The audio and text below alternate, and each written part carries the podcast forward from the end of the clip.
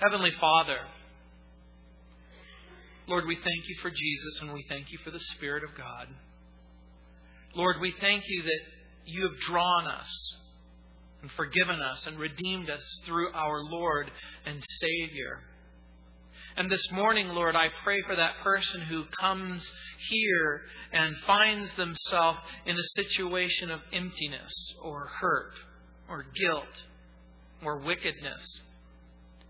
Lord, I pray that by your Holy Spirit, Lord, you would convict of sin, but Lord, that you would provide hope and mercy and grace. Lord, I know that you have created us and prepared us. Not that we live apart from you, but that we know you and love you and have friendship and fellowship with you.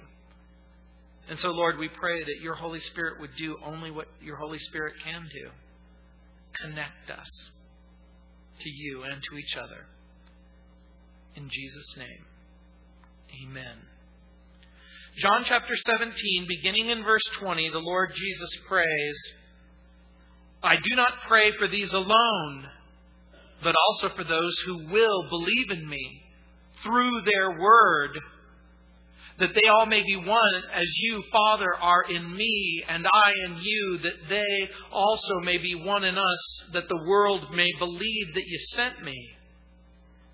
And the glory which you gave me I have given them that they may be one just as we are one, I in them and you in me, that they may be made perfect in one, and that the world may know that you have sent me and have loved them as you have loved me.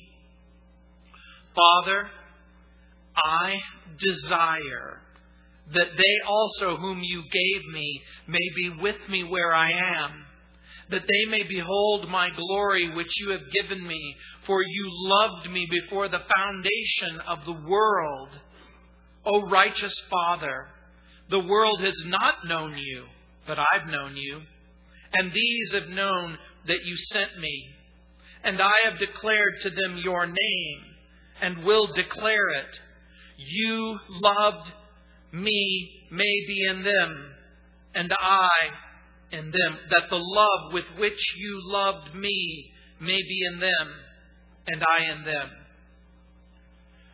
Someone once said to me, Show me your prayers, and I'll show you your heart. And that's exactly what Jesus does in John chapter 17. He shows us his prayer, and as he shows us his prayer, he shows us his heart in this chapter, Jesus prays for himself in verses 1 through 5. He prays for the disciples in verses 6 through 19. And then Jesus prays for the church, every disciple, in every generation. Already in the prayer, Jesus has spoken of salvation in verses 1 through 5, sanctification in verses 6 through 19, and now Jesus prays about glorification. In verse 22, he says, I have given them the glory you gave me. There is a sense in which every believer is already glorified and seated at the right hand of the Father. We are in heavenly places with Christ now. That is from God's perspective. I once had a conversation on my radio program with a person, and the person said, That's your point of view. And I said, You're exactly right. I have a point of view, you have a point of view, but God only has points to view. God sees everything completely and fairly and appropriately. Paul had an understanding of that in Ephesians chapter 2, verse 6, where Paul writes, For he that is the Father raised us from the dead along with Christ, and we are seated with Him in the heavenly realms, all because we are one with Christ Jesus. Paul had the veil torn away for a split second and was able to see what few people are able to see, and that is reality from God's perspective. We are in heaven now with Christ. Jesus has prayed for our unity in verse 11, our security in verse 12, our tranquility in verse 13, our protection in verses 14 through 16, our mission our sanctification in verse 17, our mission in verse 18. And now the Savior's attention turns to the apostles' posterity. That's you and me. The posterity of the apostles are all who have heard the message of hope in Christ Jesus, who have responded to the message of hope, who have heard the, the clear gospel that Jesus came and died on the cross for our sins and rose from the dead. As a matter of fact, in verse 20 through 23, but for them also which shall believe on me through their word, that they all may be one Jesus believed future Christians would be united, that is, one. Paul believed Christians are one in Christ Jesus.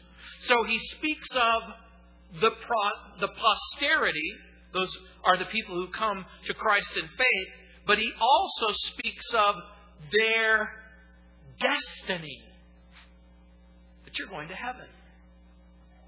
And that is shocking when you consider who you are and where you've been and what you've done. Jesus prays for unity on the earth, and then he prays for community in heaven. William Barclay writes, as Jesus saw it and prayed for it, it was to be precisely that unity which convinces the world of the truth of Christianity and the place of Christ. It's more natural for men to be divided than united. It's more human for men to fly apart than to come together.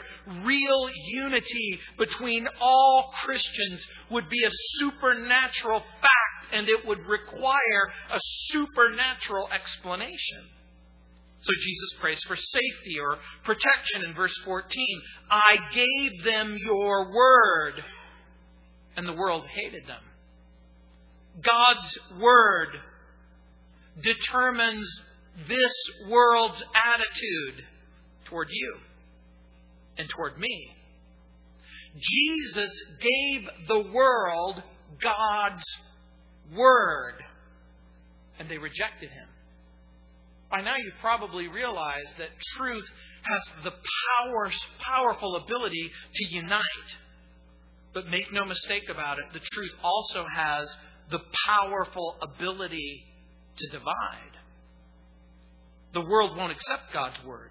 The word exposes and reveals the false philosophies and the wicked man made religions, and the word exposes the false wisdom of human beings. The world hates God's word, and then the world hates those who proclaim God's word. And so Jesus prays for protection. He also prays for purity that is sanctification. Jesus prays to the Father about their purity. But is a purity, remember, based on the truth. Look again in verse 17. Sanctify them by your truth. Your word is truth. Clearly, the word of God is the uniting factor, but it's also the separating force. Now, let me be clear about this. Truth unites, truth divides, truth brings wisdom, but truth also is supposed to not simply bring wisdom, it's supposed to bring transformation. The Greeks desire to know more. The same is true today. There are scientists, there are philosophers, there are learned people who want to know more and they want to know more, but they're not necessarily willing to embrace a holy life. But that's what the Word of God does. It doesn't just simply tell you the truth about your circumstances, but it gives you a mechanism whereby you can be changed. We're sent into the world, Jesus said. Even so, that is, in the sense that Christ was sent. We are sent in a parallel fashion. Jesus sends the apostles into the world with the message of truth and with the message of hope. The world becomes at once both a battlefield and a mission field. Not a real battlefield, a spiritual battlefield. Because we are engaged in a war, but it's a war of ideas. What kind of a God is God? What is the real, true circumstance that human beings face? In what way are we sent? Well, with orders and authority. The Father prepared the Son. The Father equipped the Son. The Father supported the Son. The Father loved the Son. And so the Son sends us, equipped, supported, and loved. C. Neil Strait once wrote, quote, Prayer lifts the heart above the battles of life and gives it a glimpse of God's resources, which spell victory and hope. Our resources include protection and purity and truth and love. And so Jesus prepares and prays that we would have the necessary resources to succeed on the spiritual battlefield, but also on the mission field. Look what it says in verse 20. I do not pray for these alone, that is, the apostles who are accompanying him at that very moment, but also for those who believe in me through their word. The apostles would have a message. The message would be the message that Jesus imparted to them. And that's why we refer to ourselves as an apostolic church. We are apostolic in the sense that Jesus imparted a message to the apostles. The apostles imparted that message to others who imparted it to others, and it's been received by us. John's gospel doesn't mention the word church, yet the church is here. By the time John wrote the gospel, the church was a powerful force in the world. In the book of Acts, you'll remember that the people in Jerusalem complained concerning the apostles because they had literally turned the world upside down with their message. And the message went out. Peter, James, John, Philip, Bartholomew, Thomas pushed the limits and went all the way to India. The apostles clearly remained in Jerusalem for a while, but then they went all around the world, and the Romans had done a remarkable job of leveling Jerusalem and scattering the saints. But the apostolic mission wasn't to bring in a millennial kingdom, it wasn't to reform or revitalize Judaism, but to be the instruments of the Holy Spirit, to bring in a new God created entity called the church to worship God, to bring people to Christ, to build up the believers, to impart the teachings of Jesus to a new generation, to write the New Testament. Jesus knew all. Jesus could see every believer in every church, in every generation, and all who would believe as a result of what Christ had done. All who would believe based on what the apostles preached but make no mistake about it. The prayer of Jesus and the apostles' preaching prepared the world. You see, if you believed in Jesus as a result of the testimony of the apostles, then this prayer is for you. And look at verse 21 that they all may be one as you, Father, are in me and I in you, that they also may be one in us, that the world may believe that you sent me. The Father and Son are in a personal relationship.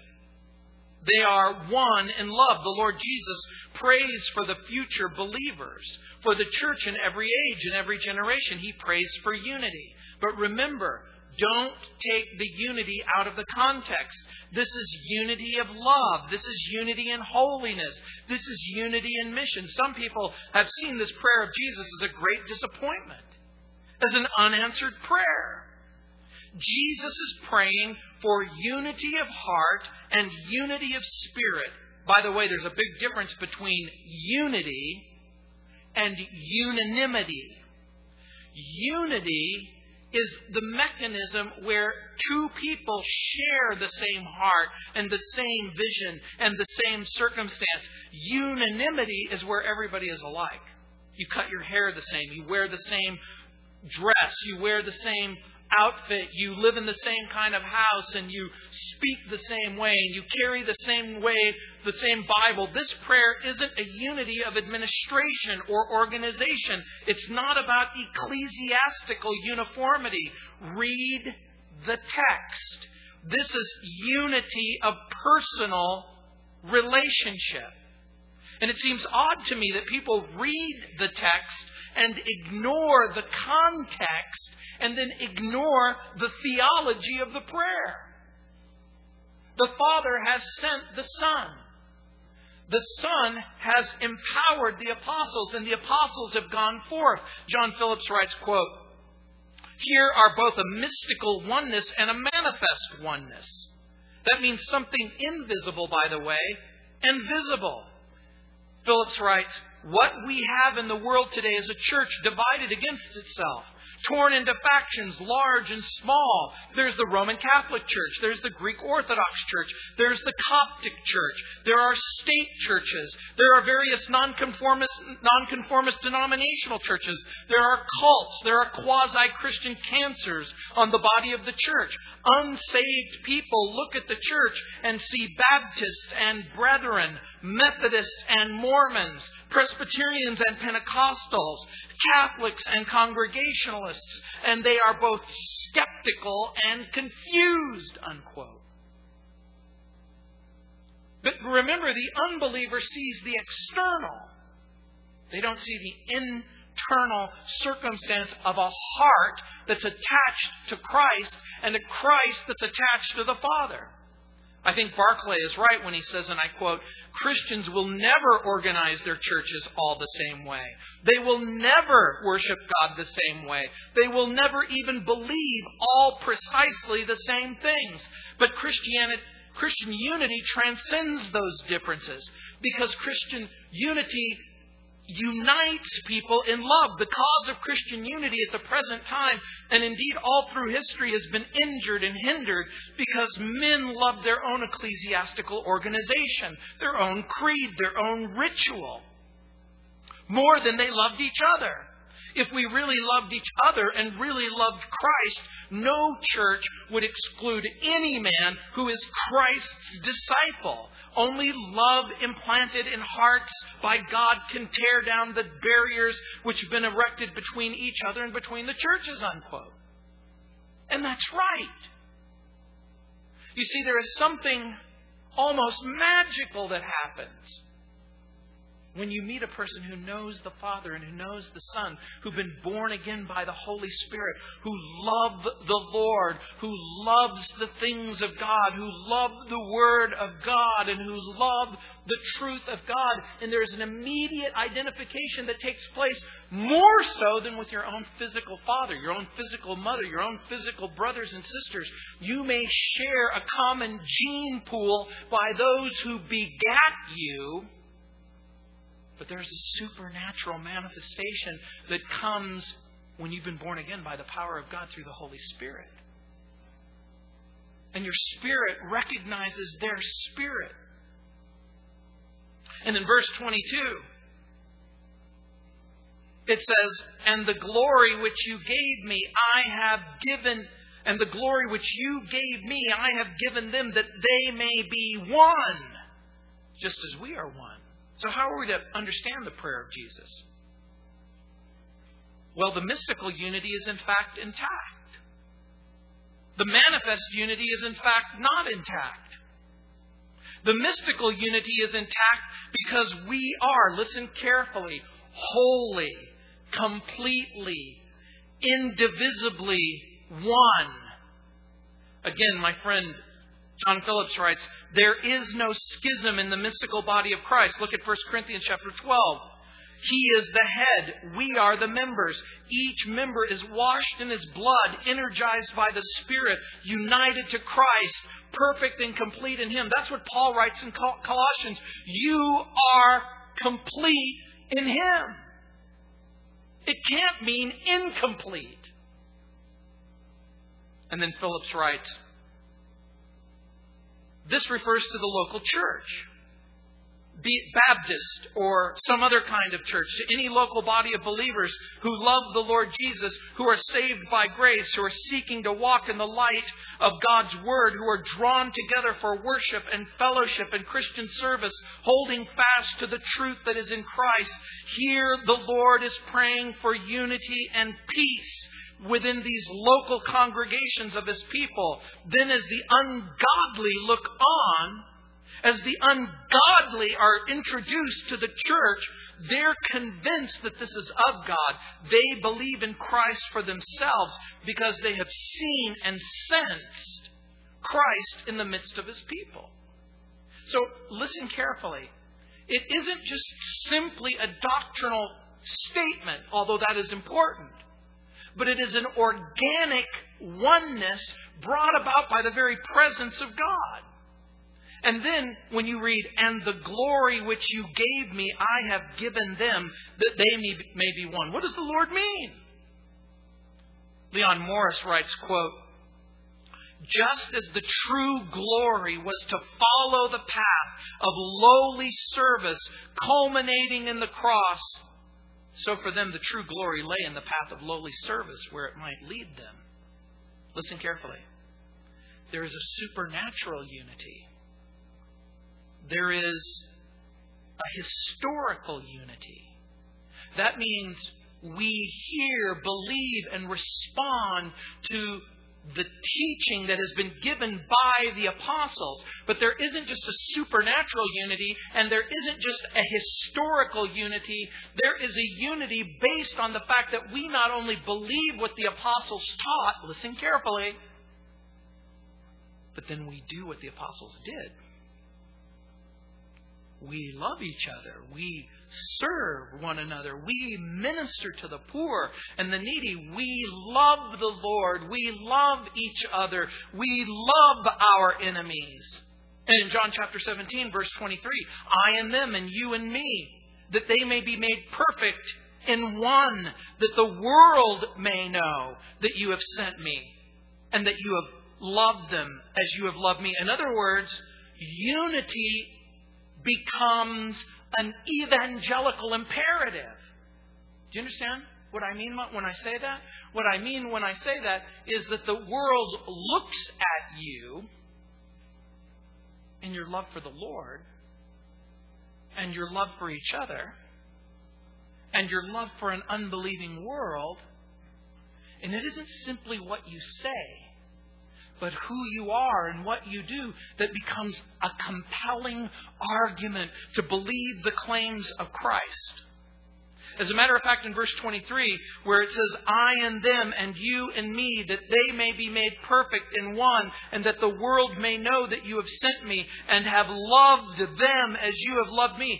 Verse 23 in the New Living Translation reads this way I in them, you in me all being perfected into one, then the world will know that you sent me and will understand that you love them as much as you love me. And this is where we fall off the cliff. Because I have no idea exactly what that means, but I'm going to try and help you with a few things. The passage in the Greek language translates as much, where it says that you love them as much or even as to the same degree. Jesus is telling us that God loves those who are Christ's to the same degree and in the same way that he loves Christ. Do you understand what I just said? I'm going to have to repeat it. Jesus is telling us that God loves those who are Christ's to the same degree and in the same way that he loves Christ. Jesus has prayed for supernatural unity based on unity in the Godhead, modeled and enabled by the Godhead. The unity is possible because all believers are united to Christ, not simply by core beliefs, but by a corporate attachment to the Father through the Son by the Holy Spirit. When we collectively draw close to Jesus, we are in fact drawing closer together to one another and in direct proportion to our focus and our fellowship and our worship of God and the Lord Jesus Christ, guess what? You become closer and closer to one another. And so, in this verse, in verse 23, and in the verses that follow, verses 24 and 26, John uses the now familiar words agapeo, which means love, and agape, which is the noun. So you have the verb, something that you do, and the noun, something that you are, and the word agape, remember, it's the highest form of love. This is the unselfish love. This is loyal love. This is devoted love. This is the love that describes the Father's feelings and affection and sentiment. It describes feeling, sentiment, and affection that the Father has towards the Son. But it's more than feeling and it's more than sentiment. It is actual will. It isn't simply feeling or affection. It's the exercise of a divine will. It's the ability to make a divine choice. A choice that originates in the nature and the character of God and then chooses to do not simply what is right, but what it always has longed to do. And in verse 24, it says, Father, I desire that they also, whom you gave me, be with me where I am that they may behold my glory which you have given me, for you loved me before the foundation of the world. So he's praying. He prays, Father, this is my desire, that they who you gave me may be with me where I am. In what sense? I think in a total sense. If I'm here on the earth, I want him here with me. If I'm in heaven, I want him with me. If I'm on Mars, I want him with me. And look, that they may behold my glory, which you've given me. You know, I saw a television special where an Olympic athlete had won a gold medal. And he received the medal on the platform, and then he took the medal off and he put it around his father's neck because he wanted his, his father to, to share. Recently, when Phil Mickelson won a PGA tournament. At the end of the last putt on the 18th hole, he gathers his family together because he wants all of his family to enjoy that moment in the sun. Jesus is, in effect, praying a prayer. And it should cause you to ask maybe one of the most important questions that could ever be asked. Why should anyone get to go to heaven? And the answer, in part, is found right here in verse 24. Father, I desire that they also, whom you gave me, will be with me. Because Jesus wants it that way. Have you ever been in a home where someone said, It's what my mom wants, and she gets what she wants? It's what my grandma wants and she gets what she wants. It's what my father wants and they get what they want. Guess what? You get what you want in direct proportion to who you are. Every person who has placed their hope and faith in Jesus, who've been born from on high by the Spirit of God, everyone whom the Father has given to the Son will be with Jesus in heaven. Listen, because that's the way He wants it. Heaven is incomplete without the precious cargo that the Father has given to the Son. The word translated I desire or I will or I want is a Greek word that expresses determination, but it's more than that. It's more than determination. It's pleasure. It's delight. It's aspiration. This is what he wants, what he longs for. Jesus prays his desire, but it's a desire rooted in his deity. Now, let me try and help you understand what, what it is that you're reading. On his deathbed, the Scottish reformer John Knox had John 17 read to him every day. In the closing moments of his life, it was this prayer and these words that brought him the most comfort. And clearly, it's comforting to know that Jesus will deliver us from this life, from the pain and from the sorrow. But it's something altogether different to say that Jesus longs for your presence. Let me try and illustrate. Imagine you have a relative. Imagine you have a niece or a nephew Imagine the niece or the nephew may have been arrested for crimes. Imagine the niece or the nephew is mildly autistic, maybe even blind. Imagine that her mother and her father die in a tragic accident. And your wife asks you, Well, what should we do? And you might think about it and say, Clearly the child is troubled and it's a special needs child. And I don't really want to have to care for her. But I still think that we should because it's the right thing to do. Because it would be better than that child going to foster care, or we might be able to find another home for the child. But right now, bringing this child to us is the right thing to do. I promised her mother, I promised her father that I would look after her. But now imagine your wife says, I've prayed for her every day. I've loved her every single day. I prayed and imagined what it would be like to love her and be with her and provide for her and watch her grow up and become the woman of God that God always intended for her to be. That's what Jesus is praying. Not that you should be in heaven because it's the right thing to do.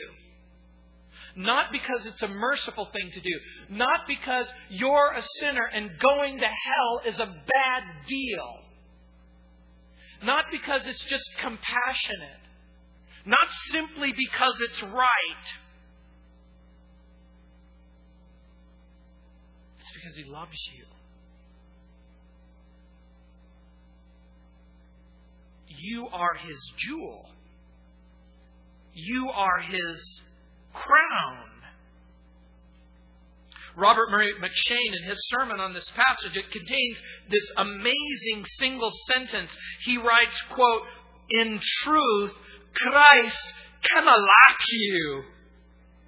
It's, it's a Scottish way of saying, He has to have you. He cannot lack you. You are His jewel. You are His crown. Robert Murray M'Cheyne says, Heaven wouldn't it be heaven if you're not there? On my show last week, a, a, a college student called uh, about her atheistic, skeptical, agnostic, unbelieving friends who have introduced to her the idea that they can't stand the idea of going to heaven without their family, without their friends, without their loved ones. They can't even imagine such a thing but they're beginning at the wrong place. They're suggesting for a moment that somehow their love and their affection and, and their unity with their loved ones somehow transcends the love and the unity that God has for you. That's what Jesus is praying. Let it soak inside of you. Let your heart soar for just a moment into the highest heaven, into joy unspeakable, in praise, in wonder, as you consider what Jesus is praying. I have to have you. Now think about it. The Father loved the Son before the world began. No matter how well someone knows the Son, no one knows the Son better than the Father.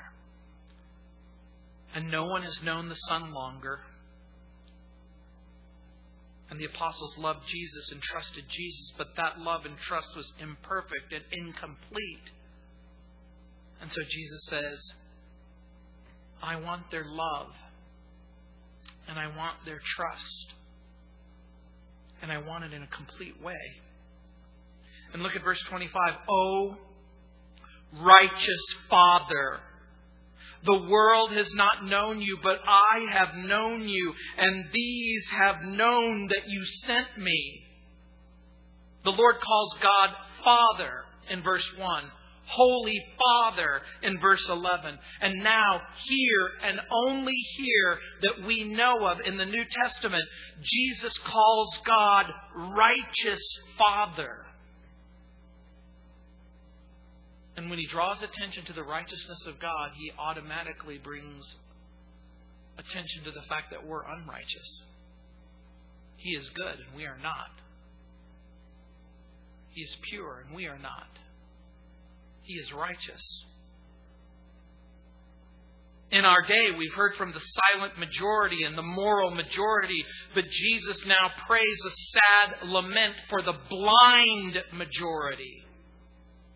Jesus came and taught us about the Father. He conducted himself in such a way that we could have a grasp of who God is and what God is all about. But then Jesus reminds us that the world doesn't know the Father, your unbelieving family, your unbelieving friends, the unbeliever who comes on the radio and the unbeliever who comes on the television who, who says, You can't know God and this is nonsense and Christianity is nonsense and your faith is nonsense. Jesus says, But I have known you. I know you. No one knows God the Father better than God the Son, and no one has known Him longer. So why wouldn't you trust His judgment?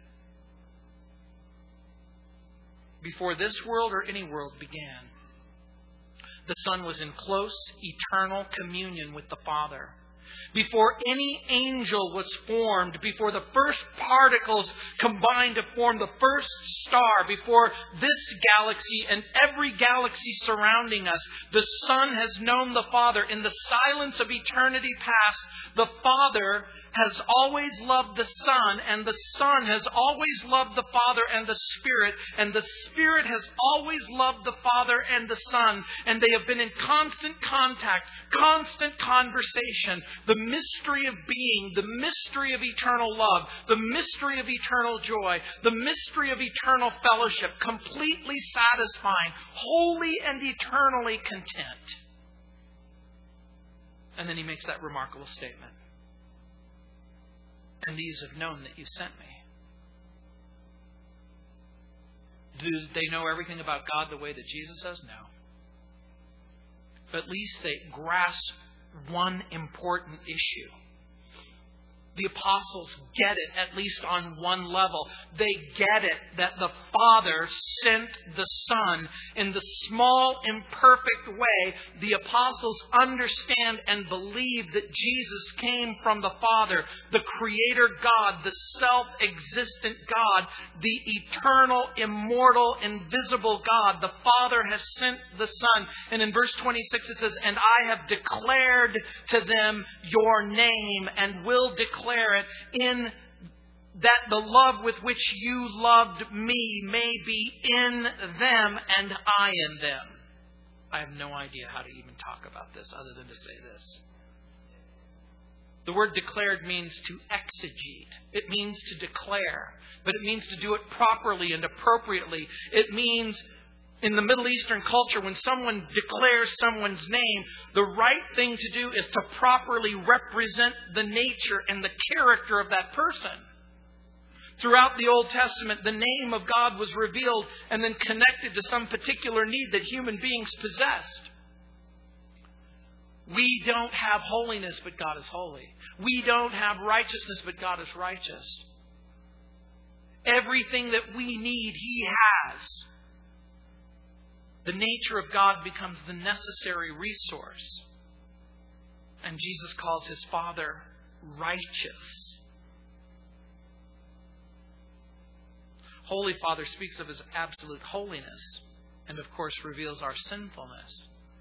God is almighty because we are weak. He is high and we are low. He is everlasting and we are temporal. The expression and will declare it probably means future revelation of the Father through the Son and the Holy Spirit that the apostles will receive and write. I think it's a reference to the Bible. It's this document that you're reading and that I'm reading. our sin and our failure evokes new and challenging revelations about God. How do we explain a person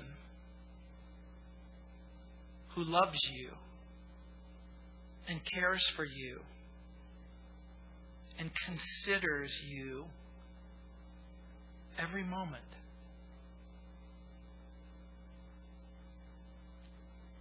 Jesus cares about our enjoying and experiencing the love of the Father and the love of the Son. Not just on a theological level, but on a daily basis. And that's why he says that the love with which you loved me may be in them. What? A supernatural love? An eternal love? A selfless love? The word love, the reoccurring word love, soaks and savors and flavors the gospel. In New Orleans, where I come from, people eat a lot of sad things. And by that I mean they'll say, "Hey, well, what you going say, Chef? What are you going to have for dinner tonight? Whatever we're going to drag out of the river." But whatever you drag out the river, Chef, man, it, could taste like dirt. It could taste like mud. That's right, we put some blackened spice on that. Man, we put the cage Cajun spice, we make it all nice and tasty so that you could be eating filth and it tastes good. It tastes yummy. That's what the Lord does. He seasons you. He takes the filthiness and the wickedness and the destructive circumstances of your life and everything that is horrible and wicked. And he begin to pour some of that good, godly Cajun sauce all over the top of you, and then he flip you in the fire, and then he flip you again, and he flip you in the fire again. And pretty soon you'll be tasty. You'll be tasting good. And once you have that tiny taste in your mouth, the whole world begins to taste better. When we pray, we pray for power. The strength or ability to bear things. We pray, Lord, help, give me the strength to put up with my husband. Give me the strength to put up with my wife. Lord, give me the strength to bear these children. Lord, give me the strength to to deal with these people, these people at church and these people in the world. But few people pray, Lord, help me love my wife the way you love me. Help me love my husband the way that you love me. Help me love my children the way that you love me. Help me to love my friends the way that you love me. Help me to love my enemies the way you loved me when I was an enemy to you. And see, when you pray for power, you pray for the ability to bear the burden that you have. But when you pray for love, you know what you're praying? You're praying to be different. You're in effect saying, I want to change. Could we with ink the oceans fill, were every stalk on earth a quill, were the whole of heaven a parchment made, and every man a scribe by trade, to write the love of God above would drain the oceans dry, nor could the scroll contain the whole, though stretched from sky to sky. And in the prayer, Jesus bleeds heaven for all of its wealth and all of its treasure and decides to give it to you. Recently, a friend of mine died. Whenever a person dies, it's pretty normal for a person to ask the question, What did he leave? The single word reply everything. Everything. He didn't take anything with him. Everything that he had in this life, he left. and everything that Jesus has, all that he has ever had and all that he will ever have, he decides to give to you. The king there in his beauty, without veil is seen. It were a well spent journey, though seven deaths lay between. The Lamb with his fair army doth on Mount Zion stand, and glory, glory dwells in Emmanuel's land. The prayer? Heaven won't be heaven unless you're there. Remember what we said? Jesus prays. I go to prepare a place for you. And then he says, But I'm going to send the Holy Spirit to prepare you for that place. Jesus sends the Spirit to prepare you. And then Jesus goes to heaven to prepare the place for you. Jesus makes sure you have the right to go to heaven. And then he makes you right for that place. How do you explain that? Heavenly Father, I pray for that person who's just now, perhaps just just now, they're beginning to understand that heaven isn't a place to go simply to avoid going to hell. But it's a place that contains not just the possibility, but the actuality of a real love relationship with a real God. And so, Heavenly Father, I pray for that man, for that woman whose heart feels so empty, that feels so hurt, that feels so neglected, that feels so broken, that feels so dry. Lord, I pray that you would fill them up. Lord, I pray that their heart is the cup and you would fill them up and that they would drink. That, Lord, that they would taste love, that they would taste your presence, that they would begin to understand what it means to, to live a life of forgiveness and hope, of redemption and reconciliation to you. Heavenly Father, I pray that they would pray a simple prayer of repentance, of acknowledging their sin, of their willingness to turn from their sin of their willingness to appropriate Jesus. Lord, I pray that they would pray, pray a prayer like, Lord, I know that I'm a sinner and I know that I need a Savior.